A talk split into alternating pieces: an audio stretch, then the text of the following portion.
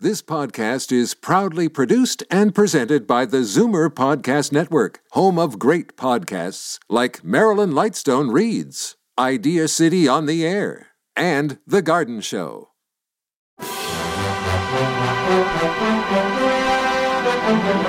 It's Zoomer Radio's Theater of the Mind with Frank Proctor. Open your mind as we fill your head with amazing thrills, chills, and laughs.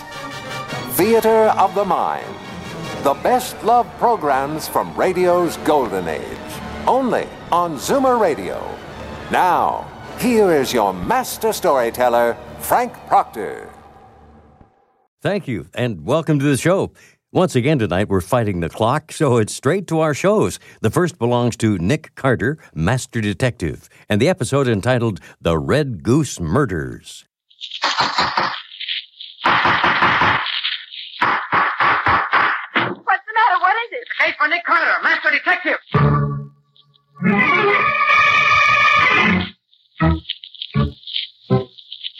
Yes, it's the case of the Red Goose murder. Another case for that most famous of all manhunters, the detective whose ability at solving crime is unequaled in the history of detective fiction, Nick Carter, Master Detective.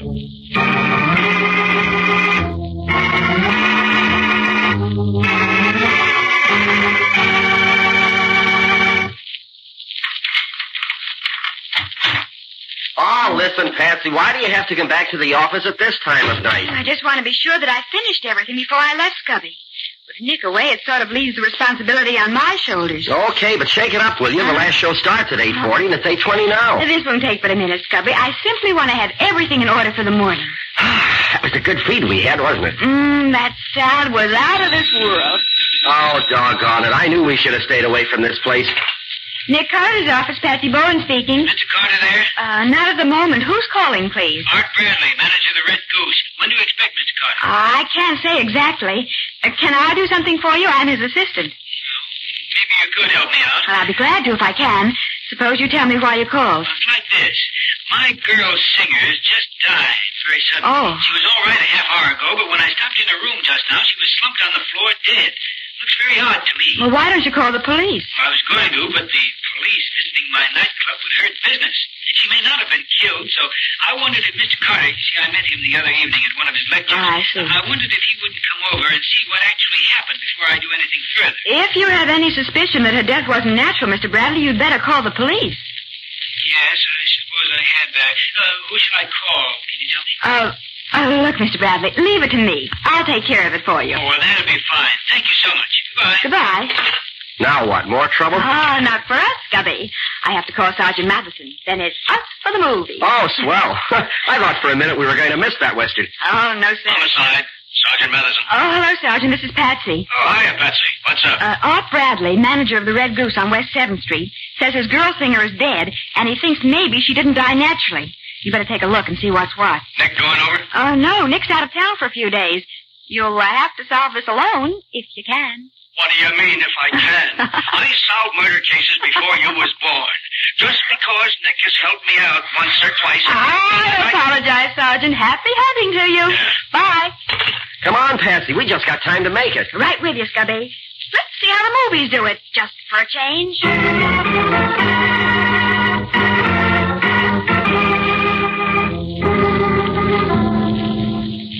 So this is just the way you found her, Bradley, huh? Nothing been touched? Nothing, Sergeant. You see, I opened the door to the dressing room to speak to her, and there she lay on the floor. I shut the door again and called Mr. Carter. Good. Yep. Yeah, it's murder, all right. You see this? That mark around her neck, you mean? Yeah. Strangled with a fine cord or a wire, maybe. It's murder, sure. Only dead a few minutes, too. Not more than 15 or 20, I'd say. Uh, how did you happen to come to her dressing room, Bradley? Well, it's payday today, and I brought up the payroll sheet for her to sign. See, I'd given her her envelope downstairs sometime before, but she hadn't signed for it. How much did she make? 150 a week. Hmm, good racket she was in. Made more than I do. Uh, that her handbag on the dressing table? Yes, I think so. Uh, notice it's open. Let's see if she's still got all that dough. Empty, by golly. Not a cent left in it. Hey, that must have been the motive for the killing. Yeah. Uh-huh. Robbery. Uh huh. Beautiful kid like that killed for a measly 150 bucks. Wait till I get my hands on the guy that If did. you do, Sarge. Well, Patsy, what are you doing here? And the demon reporter, Scubby Wilson. Hiya, Matty. We were almost to the movies when Patsy's feminine curiosity got the better of her. She just couldn't stand the idea of a murder investigation going on without her being here to poke her nose in it. Uh huh. Well, Patsy, now that you poked your nose in, you can just poke it right out again. I don't need no help from you. Why, Sergeant, I wasn't trying to help. I was just interested. Mm, Uh, is that. Was she killed, Sergeant? yeah, strangled with a cord or a piece of wire. Oh. 150 bucks stolen out of her handbag. And no more questions, see? Yes, Sergeant. But please, may I just watch? Okay, okay, just don't bother me. I won't. Uh, Bradley, how many rooms on this floor? There are three rooms on the second floor, Sergeant. My office, this dressing room, and the dark room. All on this side of the building. Dark room. What's that for? That's where the girl who takes the flashlights of customers in the club develops the pictures she takes. Oh. As soon as she gets three or four snaps, she comes up and makes prints for the customers to buy. Then she could have been in and out of this room any time. Yes. Yes, she could. I want to talk to her. Sure, sure. Hey, if all three rooms are on this side, they must all look out onto that roof next door. Yes, they do. The adjoining building is a one-story flat-roofed affair, same length as this one is. huh. Uh-huh. Windows always kept open, are they? Oh, on hot nights like this, yes. Do you ever see anyone on that roof? Uh, from this club, I mean. No, I don't ever remember any of our people ever going out there. There's No reason why they. Oh, oh, uh, Marie. Just a minute. Yes, Mr. Bradley? Sergeant, this is Marie, the girl who takes the pictures. You Oh. said you wanted to talk to her. Yeah, I do. Uh, Marie, uh, when did you see this girl? This. uh, Paula! What's happened to her? Is she. Yes, Marie. She's dead. Been killed. Poor Paula. when did you see her last? Why, It was just after her first show, maybe half an hour ago. Was she all right when you saw her? Oh, yes. Gee, she was as happy as anything. She came upstairs just as I finished printing my last batch of photos. I asked her for an autographed picture of herself, and she said that if I'd take one, she'd autograph it for me. You took one, did you? Yes, I snapped it right then. You developed it yet? No, I was just going to now. Uh huh. Well, let me see it as soon as you get it done. Might get some ideas from it. I'll have it for you in ten minutes, officer. And may I watch you, Marie? I used to take pictures when I was a kid. Uh, I'm Patsy Bowen, Sergeant Matheson's assistant. Y- My assistant, my pain in the neck. Well, us, Miss Bowen, I'm glad to have you. Did you ever develop your picture when you took Oh, no, I couldn't do that. Yeah, women. They give me a pain.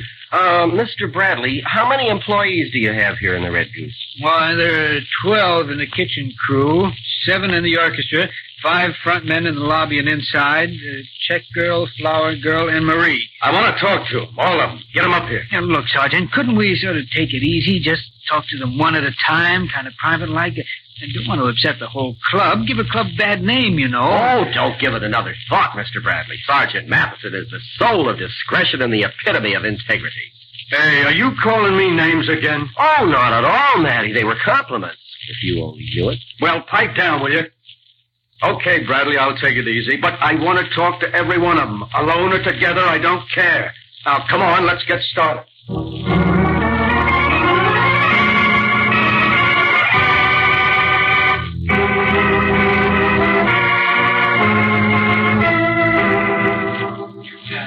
Hey, Sergeant.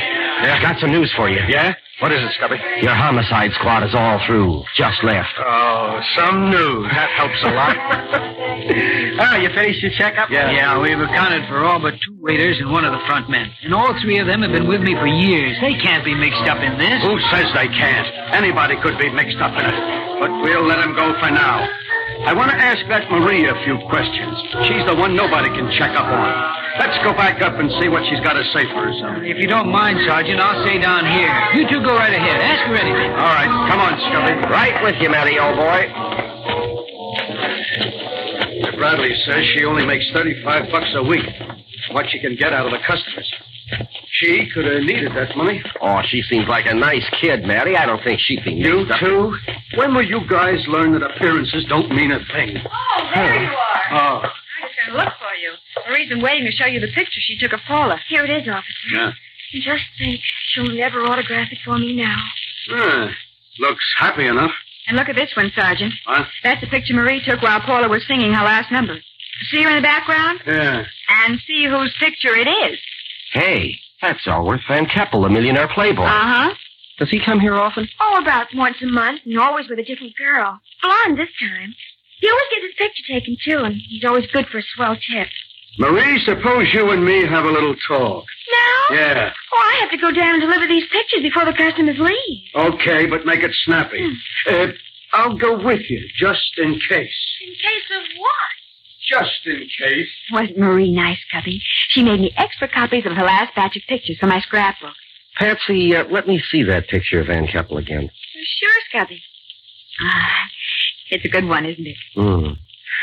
Patsy, how many men do you see in the orchestra of this picture? Huh?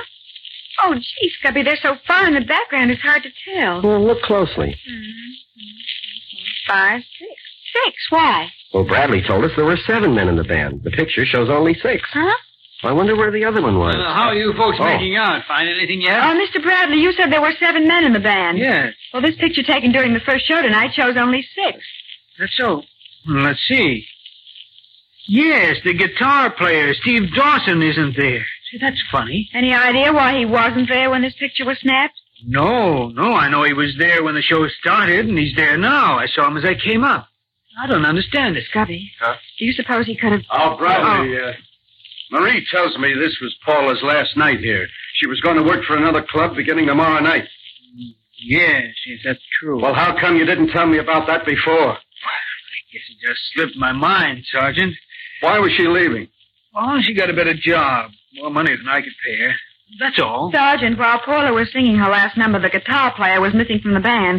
Do you suppose he could have come up here and, and done this? A guitar player, huh? Hey, Bradley, do these musicians have a dressing room here anywhere? Yes, yes, they do, on the third floor. They keep their stuff in lockers up there. How much longer are they going to be playing? You see, it's 9.10 now. They break at 9.30. Uh huh. So we got 20 minutes. Let's have a look at this guitar player's locker. Maybe he knows something about this.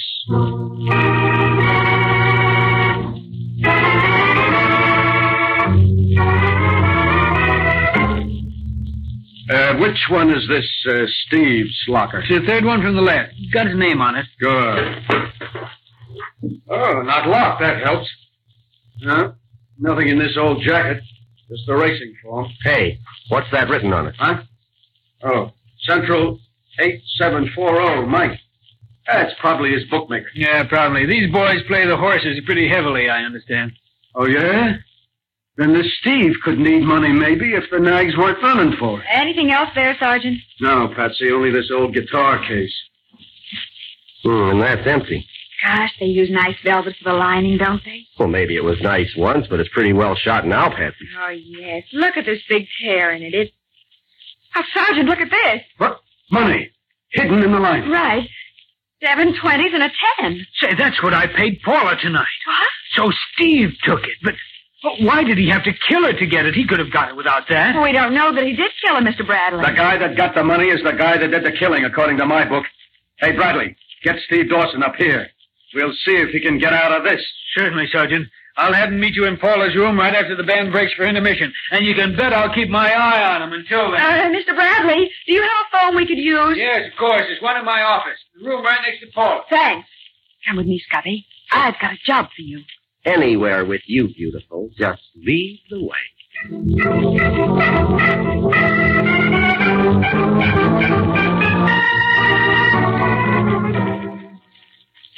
You say you want me to call this number we found on Steve's racing form? Right, Scotty. And ask for Mike.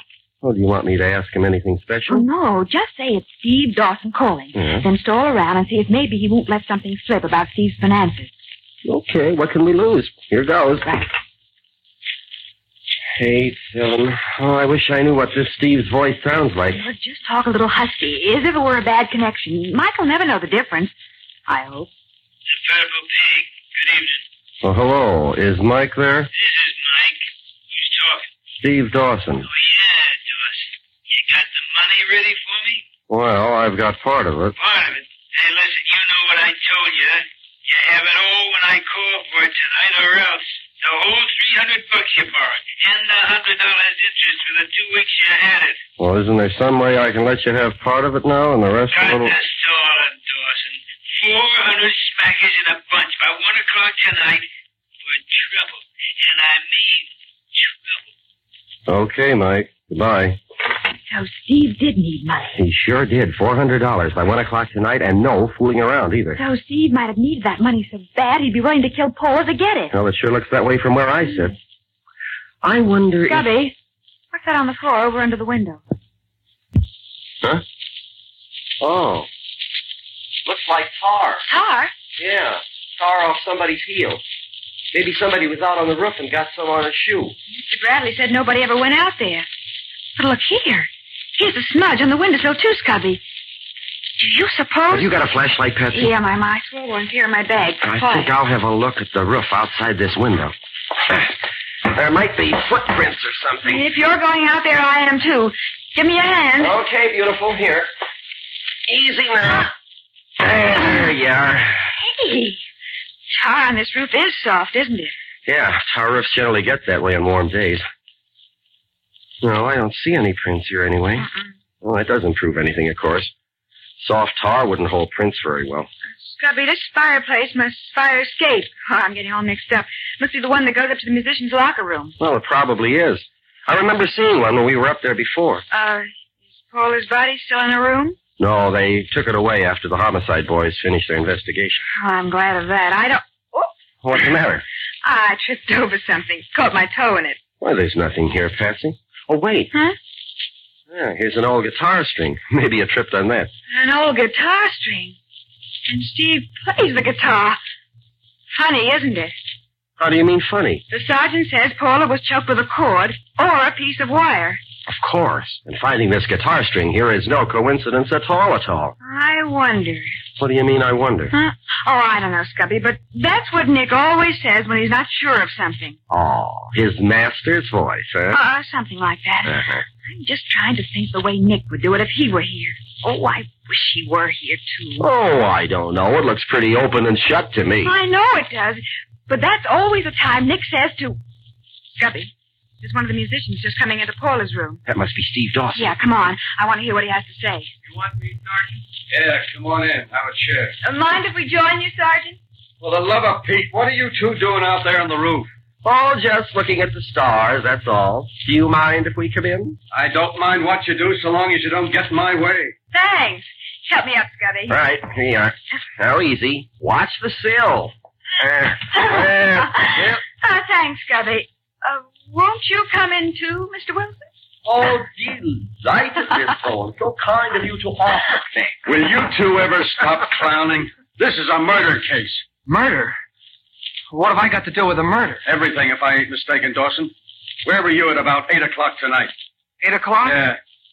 Playing with the band, same as always. That's so. Patsy, where's that picture you had? Here it is, Sergeant. Thanks. Now then, Steve, show me which one in this picture is you. Why, uh, I don't seem to be there. Uh, when was this taken? During Paula's last number in the first show tonight. Now, where were you? Oh, yeah, I, I remember now. I, I was late coming in. Mr. Bradley said you were there when the show opened. Huh? Oh, uh, yeah, I, I had to step out for a minute. You need money pretty bad, don't Money? you? Yeah. No, I just got paid tonight. I got plenty. You didn't get paid enough to repay the loan Mike made you. Three hundred bucks plus a hundred interest. Hey, what's that? Where did you find that out? Mike told us. Mike. What do you know about Mike? And he's calling for it at one o'clock tonight, isn't he? I don't know what you're talking about. No? Then why did you kill Paula Windsor tonight and then swipe $150 from her purse? And don't try to lie out of it. We found the money in that old guitar case in your locker. I didn't kill her. I swear it. Sergeant, we found this on the roof just outside the window. What's that? String for a fiddle or something. So what? Could be a guitar string, Matty. What? That settles it, Dawson. You saw Bradley give Paula her salary earlier tonight, so you sneaked off the bandstand during her last number, came up to her room, and tried to sneak her purse.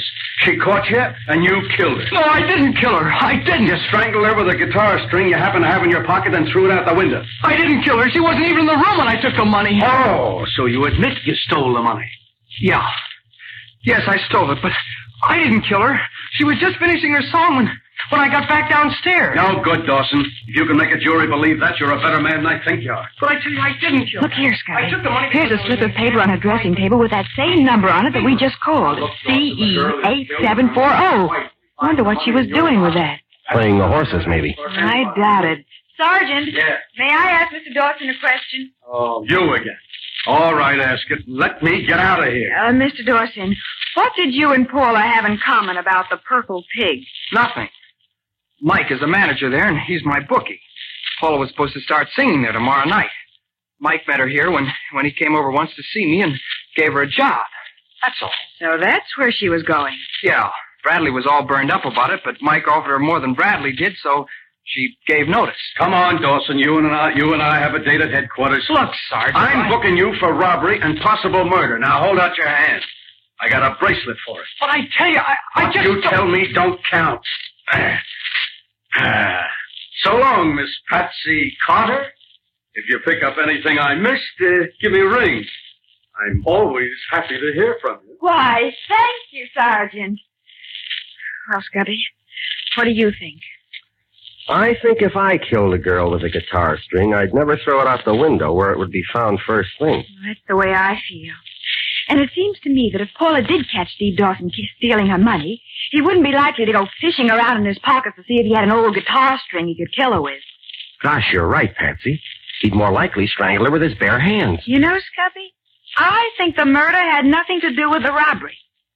I think whoever killed Paula did it deliberately and used the guitar string to throw suspicion on Steve Dawson. Which would account for his leaving it right outside where it would be sure to be found. Uh-huh. And I noticed another thing, too, Scubby, that makes me think Dawson didn't kill her. It's not proof, but it's something to think about. Yeah, what's that? Well, well, when I saw Paula's body, I noticed that she had unzipped her dress as if she were going to take it off. Uh huh. And her shoes were off, and one of her stockings was unfastened. Which means she'd been in her room long enough to start changing her costume. Good girl. And if she'd been leaning over and fastening her stockings, the killer could have crept up behind her without being seen. Yeah, that's, that's what I was thinking. Oh, poor kid. Just look at this picture of her that Marie took tonight. She's laughing and looks as if she didn't have... Scubby! Huh? Look at this picture. Look at the mirror. Hey, there's the figure of a man reflected in the mirror. From the angle at which the picture was taken, he must have been standing on the roof just outside her window. He probably thought he couldn't be seen, but the camera caught him in the mirror. Oh, it isn't plain enough to make out who it is. No, the picture doesn't show him very plainly. But it's definitely a man in a black coat, and the musicians wear white. So it's not the guitar player. Scubby, this man has a flower in his buttonhole. That- It's the right buttonhole instead of the left, the way most men wear them. Hey, let's ask Bradley. Maybe he'll be able to recognize who it is. Right, Scubby, come on. We'll show Sergeant Matheson, yes?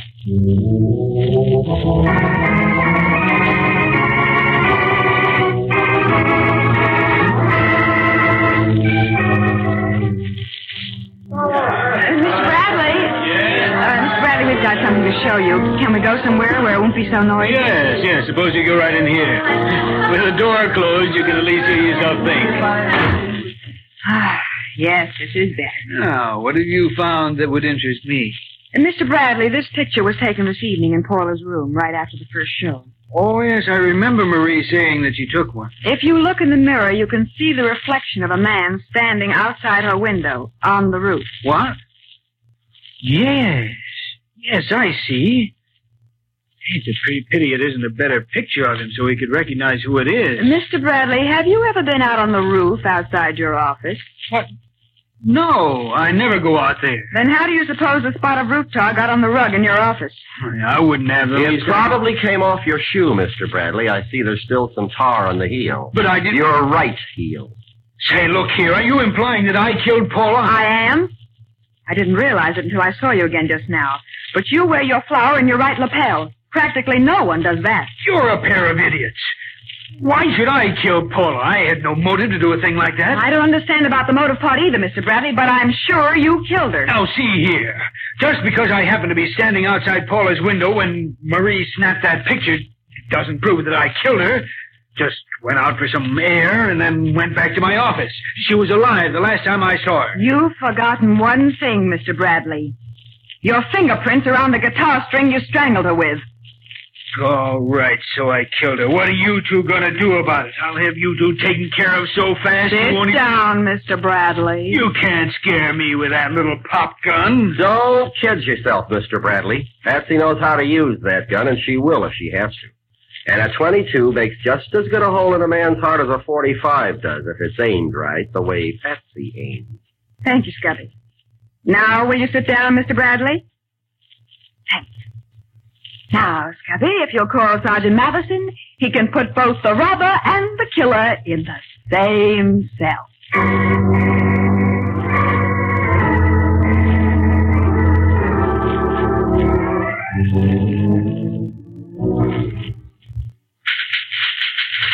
You mean you're going to be at that typewriter for another hour yet? I'm sorry, Scubby, but I have to have a full report ready for Nick when he comes back. Yeah. And I want to get it down in black and white while it's still fresh in my mind. Okay, okay, I quit. I'm going home.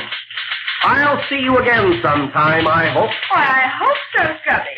Give me a ring sometime when you're free. Oh, darn you, Patsy Bowen. If I wasn't in love with you, I'd wring your neck. Oh, good night, Scubby dear. Good night. Oh, poor Scubby. Ah, Let's see. Where was I? Oh, yes. Hmm.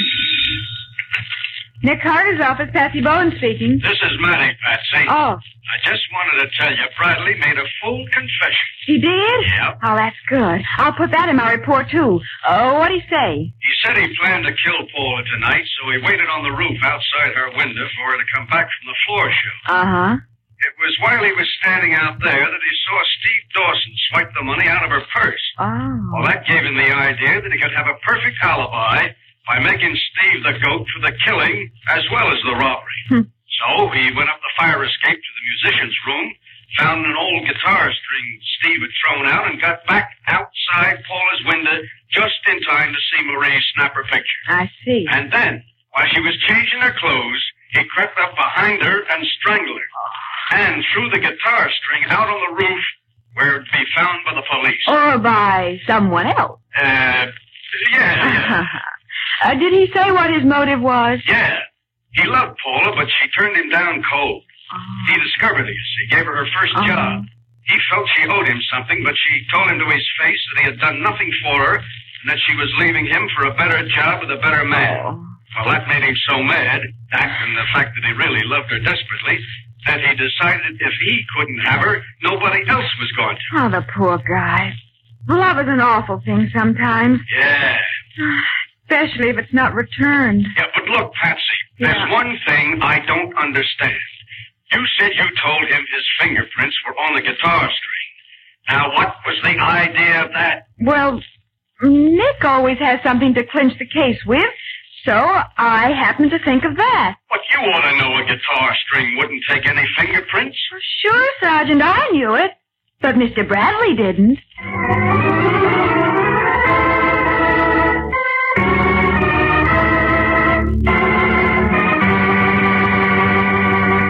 Well, Patsy, in the absence of Nick, I suppose I'll have to get my hints on next week's show from you. How about it? I sure can do, Carl. The case started when both Vince O'Neill and Otto Lerner found they were married to the same girl. Hmm. What did Nick do about that? Well, he started out to find the girl and straighten things out, if he could. And he found her, I suppose, knowing Nick. Oh, yes, he did. But when he located her finally, she could no longer give him any information.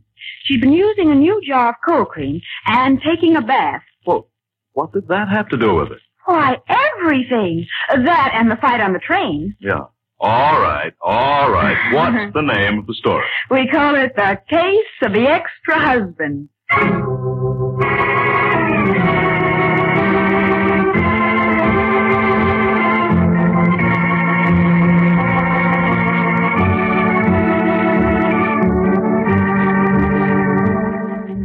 Nick Carter, Master Detective, which is produced and directed by Jock McGregor, is copyrighted by Street and Smith Publications Incorporated. Pictured stories of Nick Carter appear in every issue of the Shadow Comics. In the broadcasts of Nick Carter, Master Detective, Lon Clark is starred as Nick, Charlotte Manson is featured as Patsy, Matty is played by Ed Latimer, Scubby by John Kane. Original music is played by George Wright, script is by Jock McGregor. Any resemblance in these programs to actual persons, living or dead, or to actual places is purely coincidental. Nick Carter, Master Detective, is presented over most of these mutual stations each week at the same time. This is Carl Crusoe saying, so long until next week.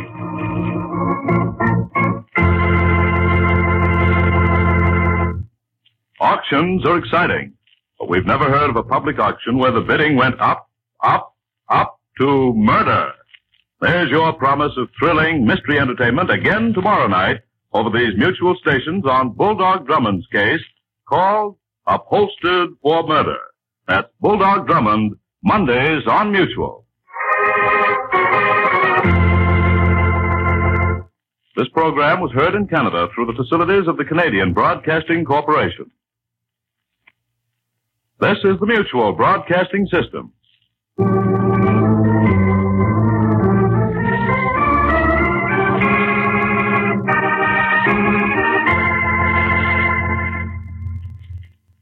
Stay tuned for Burns and Allen next on Theater of the Mind. Time now for George Burns and Gracie Allen and the episode entitled Marriage Contract.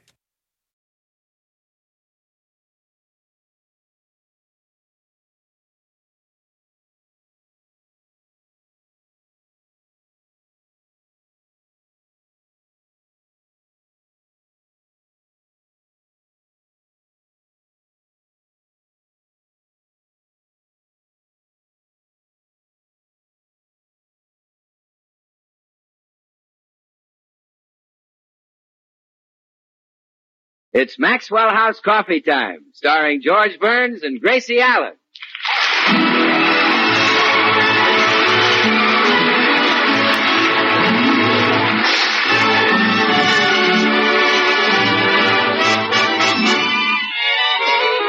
With yours truly, Bill Goodwin, and the music of Meredith Wilson and his orchestra. For deep down laughs and listening enjoyment, it's George and Gracie. And for deep down coffee drinking enjoyment, it's Maxwell House with extra flavor in the blend because of choice Latin American coffees skillfully combined. Extra flavor in the cup because Radiant Roast develops the full flavor of every coffee bean. And the result is that today more people buy Maxwell House than any other brand of coffee in the world.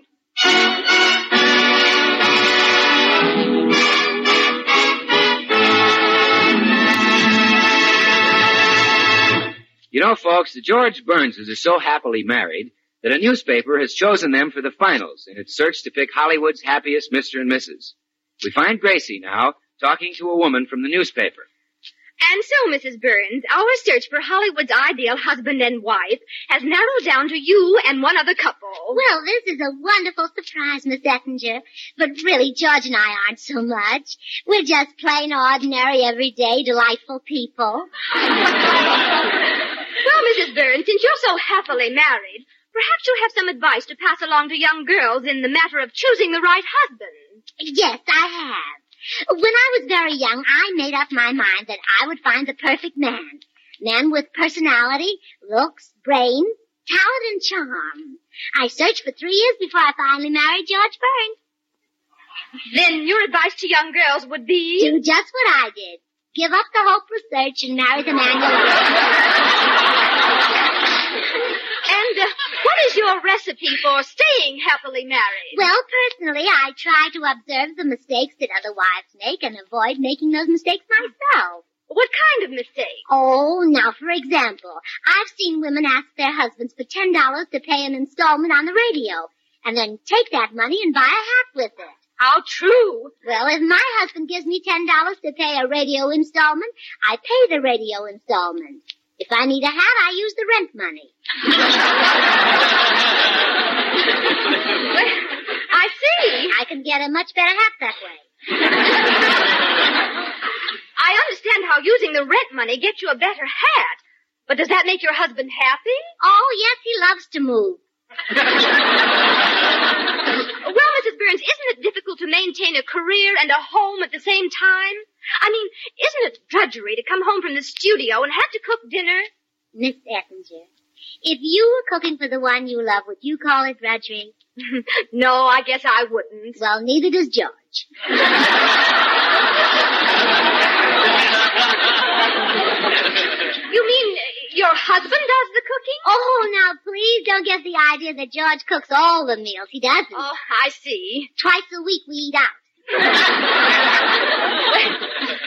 I must confess that your methods for maintaining a happy marriage are a little unorthodox. However, if you can prove to me that you and your husband are happier than the Galens, you'll win the contest. The Galens? They're the other couple in the finals. I'm on my way to observe their home life now.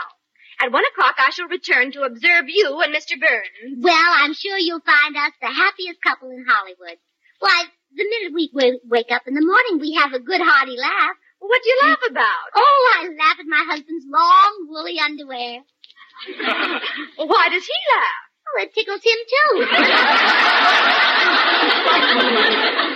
Well, goodbye, Mrs. Burns. I shall see you at one. Goodbye, Miss Attinger.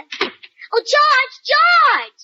Oh, wait a minute. I'd better not tell George about this. If he knows the woman is watching us, he'll be self-conscious and won't crack a smile. Oh, Did you what- call me, dear? Oh, well, uh, yes, darling.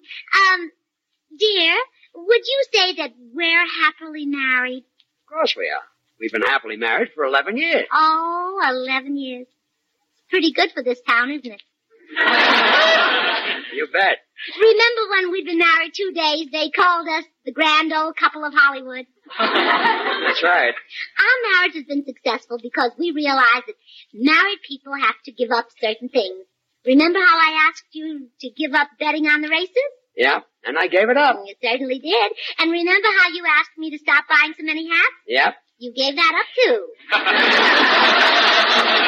I certainly did. Yes, I, you're a wonderful husband, George. I was lucky to get you.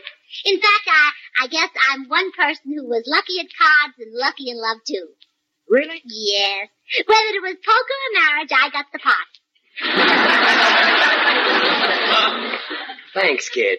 Oh, oh, I didn't mean that the way it sounded. I meant that you're a prize. Not that you have a pot. I see. I love you, darling, and I'd love you just as much if you didn't have one. Thanks again. Do you, uh, do you love me as much as I love you? Of course I do. Well, I'd like to hear you say, darling, I love you. Okay. Darling, oh, well, I... like to hear those things, you know. All right. Darling, you can't I... just take them for granted.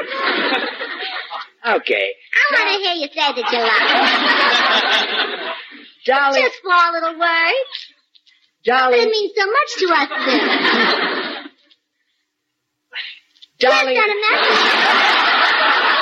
a message. Gracie. Yes? Darling, I love you. Oh, now, you see, that wasn't hard, was it? Say it again. Darling, I... Oh, I see those things, you know. I'll try it again tomorrow. Yes. Oh, good morning, folks. Oh, good morning, Meredith. Meredith, do you realize that George and I have been happily married for 11 years now? Mm-hmm. Eleven years. Gosh, have you been married that long, Gracie? Yes, I have, Meredith. 11 years. Half my life. Gracie, you were not 11 when you married me. If you, if you were under 18, you would have needed your mother's consent. And believe me, that we didn't have. Did your mother dislike George, Gracie? Well, I wouldn't say she disliked him. I'd say she sort of despised him. The feeling was mutual. you, you know that place in the wedding ceremony where the man says, if anyone can show cause why these two should not be married, let him speak now. Yes. Well, Mama got up and filibustered. Ah, but we've been very, very happy, Meredith. Why don't you get married? Me? oh, I guess I will someday if the right girl ever proposes to me. It's up to you to do the proposing. Uh, haven't you ever been in love? Oh, yes, George. I had quite a case on a girl once. She played the harp in my orchestra. Fine musician. You liked her, huh? Very much. Her cadenzas were remarkable. Well, uh, I guess there's nothing like a girl with remarkable cadenzas. Unless one that sings baritone. Meredith, Hmm? what happened with you and this girl? Well, we used to get in my coupe and drive up on Lookout Mountain. And, well, if I may use an overworked expression, we made beautiful music together. Oh? Well, why did you break up? It just got to be too much work getting that harp in and out of the coupe.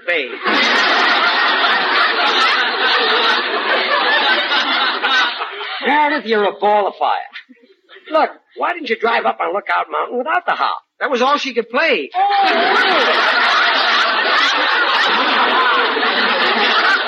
Meredith, you really should find the girl and propose. To show you how wonderful married life is, look at George and me. Eleven years without a single quarrel. Well, we had one little quarrel once, didn't amount to anything. No, I don't believe we've never quarreled, dear. Well, I think we have, darling, a little tiny No, quarrel. precious, we haven't. Well, I remember it was nothing. George, we have never quarreled. But I remember you fussing at me. I have never raised my voice to you, but never. Well, answer me, have I? Well, it- Well, don't you dare talk back to me. talk back to you if I want Oh, to. no, you won't. Now apologize. All right, I apologize. Admit I was right. You were right, you were right. You see, Meredith, I was right. Eleven years without a single, Single quarrel. That's remarkable. Uh, Come in. Hi, Burnses. Well, hello, Meredith. Hi, Bill. How are you? What's well, new? congratulations are in order, Bill. George and I have stayed happily married in Hollywood for eleven years. Well, congratulations, Gracie. Eleven years. Mm-hmm. Gracie, let me look at you. You know, it just doesn't seem possible that you've been married that long. And George, let me look at you. Only eleven years, huh? Never mind, comedian. You're another guy who ought to be thinking seriously of marriage. Who, Yeah, he's right, Bill. You and Meredith should get married. You think we'd be happy? You know what she meant. Get yourselves wives. Marriage is the healthy, happy, happy state of living. It's really hippie. You don't have to be happy. yeah. Now, suppose Anthony never married Cleopatra. Suppose Romeo had never married Juliet. They didn't. You see? And they're all dead. Gracie, you're wasting your time. Marriage just doesn't appeal to me. Oh, but Bill, you're so popular. Well, you could marry dozens of girls. Really? Dozens? It's beginning to appeal to me. Take it from me, Bill. You'll find one wife makes plenty to support. Well, I guess you're right, George. One wife certainly makes plenty to support you. I'm going in the den and read the paper. See you later, comic. Okay, straight man. Oh, Bill. Now you've upset him. If he isn't happy by one o'clock, we'll lose the contest. What contest? Well, George doesn't know it, but we're in the finals of Hollywood's Happy Marriage Contest. Oh, gee, I'm sorry, Gracie. I didn't know. Well, I've just got to get him in a gay mood by one o'clock. Oh, I know. I'll go in and entertain him. Excuse me, Bill. George, What? want to see a card trick? No. well, watch my hands very carefully. Now, now you see the ace of spades. Now you don't. Now the ace of spades. Now you don't. Now you see the ace of spades. Wait a minute. Now you don't. Wait a minute. Wait a Hold it. I never did see the ace of spades. Oh, well, I haven't learned how to do it with the cards yet. this is great. This is great. Wasn't that an amusing trick? Are you happy? No, I'm not happy. Well, here's a joke I heard on the bus yesterday. A man came home and found his wife sitting in the bathtub with no water in it. So he said, honey, there's no water in the tub. And she said, I know it.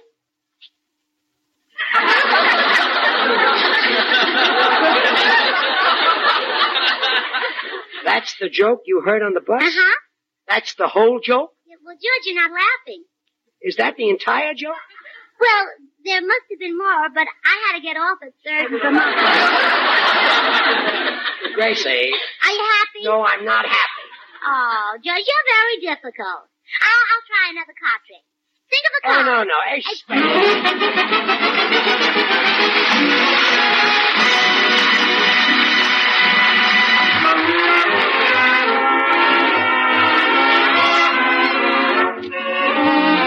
It's Meredith Wilson and his orchestra.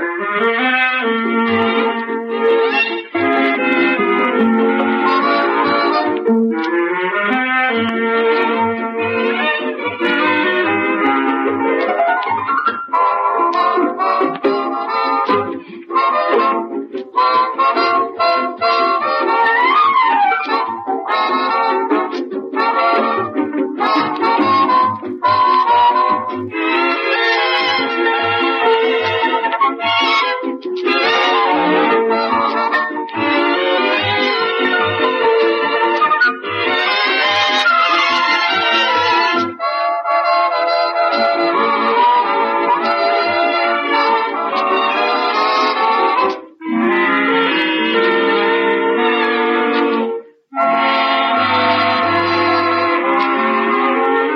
Say, Meredith, when I heard you rehearse that tune you're playing, I thought what a lot of pleasure it's bound to give many people. Well, Bill, on the Oregon Trail is not only pleasant listening, but it must recall for a great many families legends and stories of an important part of our early American scene. Yes, for tales have been passed from generation to generation about how the ox teams plodded through that country of scenic wonder.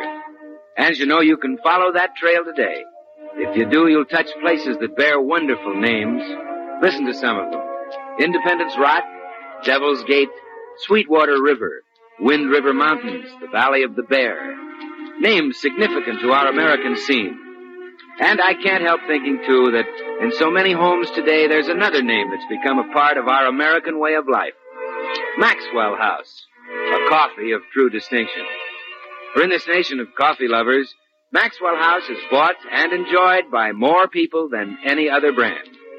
You see, Maxwell House experts skillfully blend these choice Latin American coffees. Manizales for mellowness.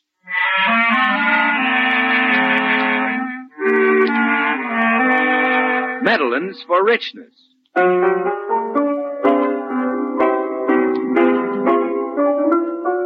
Other choice Latin American coffees for vigor.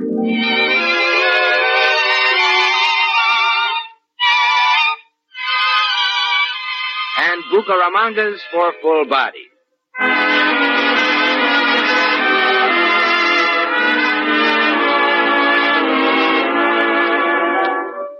The result is coffee so full flavored and richly delicious that north, east, south, and west, the name Maxwell House is synonymous with the phrase good to the last drop.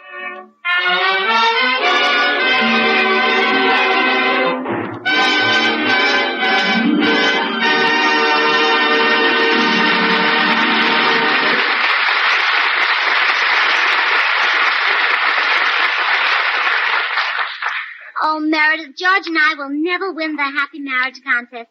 Look at the time, 12.30. That woman will be here at 1 o'clock. Yeah, I know it. And George still isn't happy. When she sees him, the Galens are bound to get the award. I sure wish we could think of some way to cheer him up. Well, think, Meredith, think. Thinking. What was George doing the last time you saw him really happy and enjoying himself? Well, let me see. I guess he was watching that burlesque show he took me to. No, I'm afraid I couldn't do that. The house is too cold. What else does George like to do? Well, he loves to discuss politics. He's always. Politics, of course. A good, intelligent political discussion will make him happy. Eh, Excuse me, Meredith. George, Yes, dear. how do you feel about Coolidge? Coolidge. Do you think he'll be elected president this year? Uh, don't think he's got a chance. Uh, how about William Jennings Bryan? Well, he's got as good a chance as Coolidge. Just hope a Republican doesn't get in again. Time the Democrats had a chance. Yes, they've really been pushed around. Yeah. Uh, how do you feel about South America? How do you feel about it? I say leave it where it is. Yeah, let's not move it. It's heavy. Now, um, take inflation. How about that? Inflation. Yeah. You tell me. Well, I don't think we should keep it a secret just because we invented it first. we should share it with all the United Nations. That's the spirit. Yeah. And now, now let's take Congress. The meeting, you know. I know, I know. I, I got a meeting. here. Some people want a long Congress and some people want a short Congress. And you? Well, a lot of people are against the short Congress, but I say if Mr. LaGuardia wants to run, his size shouldn't keep him out. Fair enough. And then uh, uh, take the poll tax. I'm against it. You are? Oh, Well, yes. That's interesting. We're all Americans.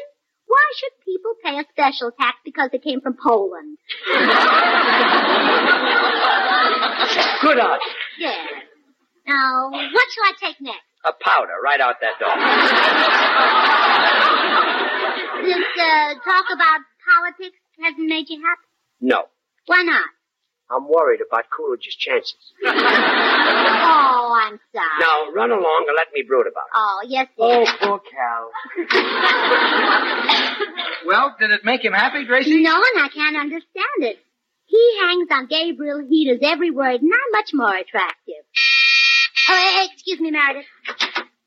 Good day, Mrs. Burns. Oh, hello, Mr. Postman.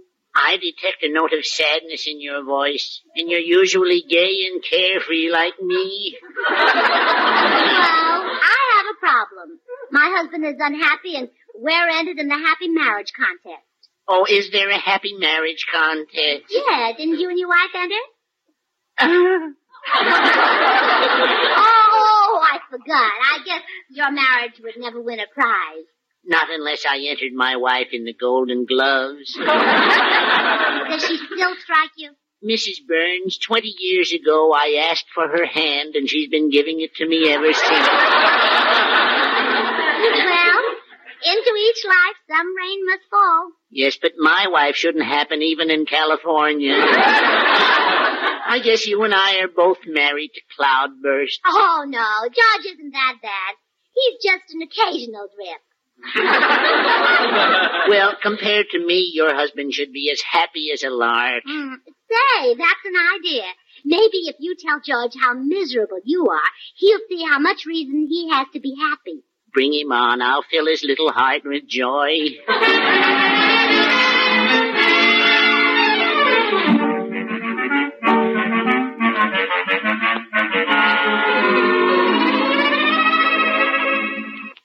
And then my wife hit me with the electric iron, tied my hands and feet, and flung me down the basement where I lay for four days. well, goodbye, Mr. Burns. Remember, keep smiling. Well, George, how do you feel now? Are you happy? Happy? How can I be happy when that poor little man is so miserable? But dear, He, he made me feel terrible. I'm going in to den. now I've got to start all over again and make him happy. Yeah, and that woman will be here in 15 minutes. Yeah, let's see now. I know how Clara Bagley made her husband happy recently, but I wouldn't have time for that. What did she do? She had a baby. No, I guess that's impractical. It would be a lot easier to make George happy if he wasn't the worrying type. Meredith, I believe you've got it. He'll be much happier if I do all the worrying for both of us. He sure ought to be. Well, I'll stop his worries right now. George, What? from now on, I don't want you to do any worrying. Well, fine. I'll do it for both of us. Good. So don't worry about the postman. Don't worry about your electric razor. Don't Wait a minute, worry wait a about. minute, wait a minute. What, uh, what happened to my electric razor? Oh, it got kind of clogged up when I peeled the carrots with it. You peeled carrots with my electric razor? the Don't worry new one about. that Don't I just worry got? About, don't worry. From now on, I'm worrying about everything. The fender on the car too. Fender on the car? Yeah, but I, I sort of ran into the rear end of Mr. Connor's milk truck. Oh, no. Yeah, but don't you worry about it. I'm handling all the worrying. Now you happy? No, I'm not happy. Still brooding about Coolidge. Yeah, huh? Bob Coolidge. Now get out of here. well, Meredith, that. Oh, hello, Bill. Hi, Gracie. I came back to see if you'd won the happy marriage contest. Well, not yet, and we haven't a chance unless George cheers up. Oh, the little man is still unhappy, Oh, huh? Bill, you ought to see him. He doesn't look like himself. And you're complaining? What can I do? That woman will be here to observe us in five minutes. Well, you just leave him to me, Gracie. I've got a letter here that ought to do the trick. Oh, good, Bill. He's right in there in the den. Hello, George, old man. Hello, Bill. Aw, come on, George. Cheer up. Wait till you hear this letter from the sponsor. Wait till you hear the nice thing he said about you. About me? Mm-hmm. From the sponsor? Yeah. Well, read it, Bill. What does he say? Well, I'll read some excerpts, huh? Good, good. Now get this. the Maxwell House Coffee people are proud and happy to have as their star a man whose charm and talent are on a par with the quality of their product. Wow. Now that really means something because Maxwell House coffee is tops. I know. Read some more. It's appetizing, rich, full-bodied, and mellow. Read uh, the letter. Read some more. Maxwell House's coffee at its full-flavored best. Good to the last drop. Read some That's why more people buy and enjoy Maxwell House than any other brand of coffee in the world. The letter, Bill. What does the sponsor say? Well, now get this closing. And it is our fervent hope that this talented and brilliant man will still be with us five, ten, or even twenty years from now. Boy. Because it has indeed been a pleasure to sponsor radio's brightest personality, Bill Goodwin. Bill Goodwin. Yeah. Let me see where it says that. I did. I thought you says the sponsor said something nice about me. Well, I was coming to that, Jor. P.S. Tell Gracie's husband we liked his Christmas card. That's nice. Wasn't that a nice thing for him to say? Aren't you thrilled? I'm a mass of quivering goose flesh. Well, then don't act so miserable. Smile. Be happy. What have I got to be happy about? What have you got? Well, look at you. You've got a. Well, you've got a. Boy, you got a right to be miserable. Bill, did you fix it? Is he any happier? well, I'm afraid not, Gracie. We were going along fine till the subject of George Burns came up. Now we're both depressed. I'm sorry. Wow, he was a big help. We've got two minutes to go. What can we do, Meredith? You know, Gracie, I might be able to make George happy. Yeah, how? Well, I'm a musician, and music hath charms. It hath? Yeah. I'd say sure.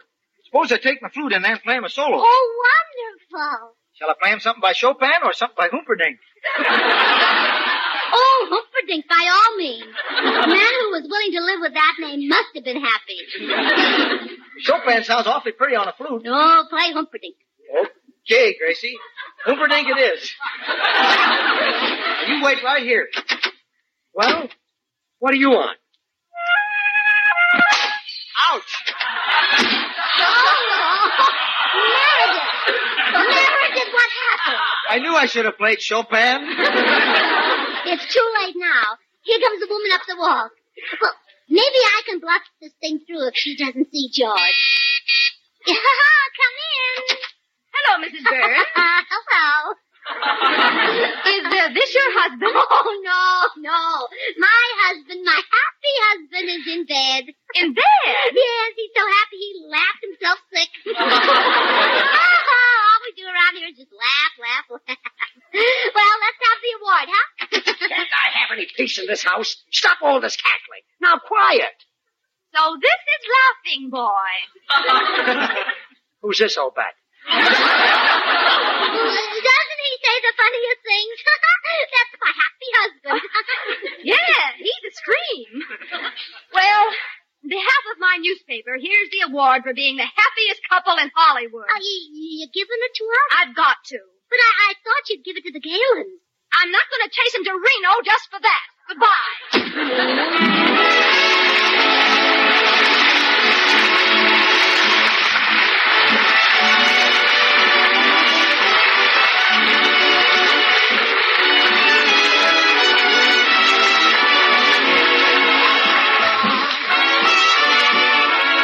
Join us again next week when we'll all be back. George Burns, Gracie Allen, Meredith Wilson and his orchestra, and yours truly, Bill Goodwin. Until next Thursday, then, good night and good luck from the makers of Maxwell House, America's number one brand of coffee. Always good to the last drop. Gracie, Eh, I'm sorry I lost my temper. I guess we really are the happiest couple in Hollywood. Well, sure we are. And that's because you're the boss and I do whatever you say. Ah, I'm not the boss. Oh, yes, you are, dear. Oh, no, I'm not. Yes, you are. No, really, I'm... George, I'm running this house, and when I say you're the boss, you're the boss. I lost my head. Just call me eh? bossy. That's good. Good night.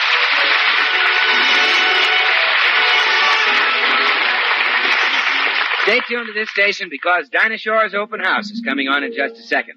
Dinah's special guest tonight is Jack Carson. This is NBC, the National Broadcasting Company.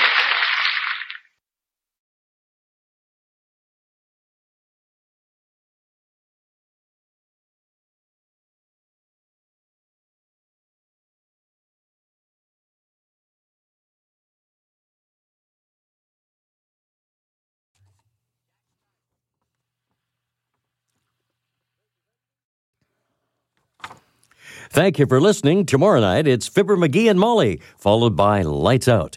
Thanks to Joel Schoenwell and Paul Stringer for technical support. The executive producer for Theater of the Mind is Moses Neimer. Stay tuned for Ziggy and Stardust next on Zoomer Radio. I'm Frank Proctor. Have a great night. This podcast is proudly produced and presented by the Zoomer Podcast Network, home of great podcasts like Marilyn Lightstone Reads, Idea City on the Air, and The Garden Show.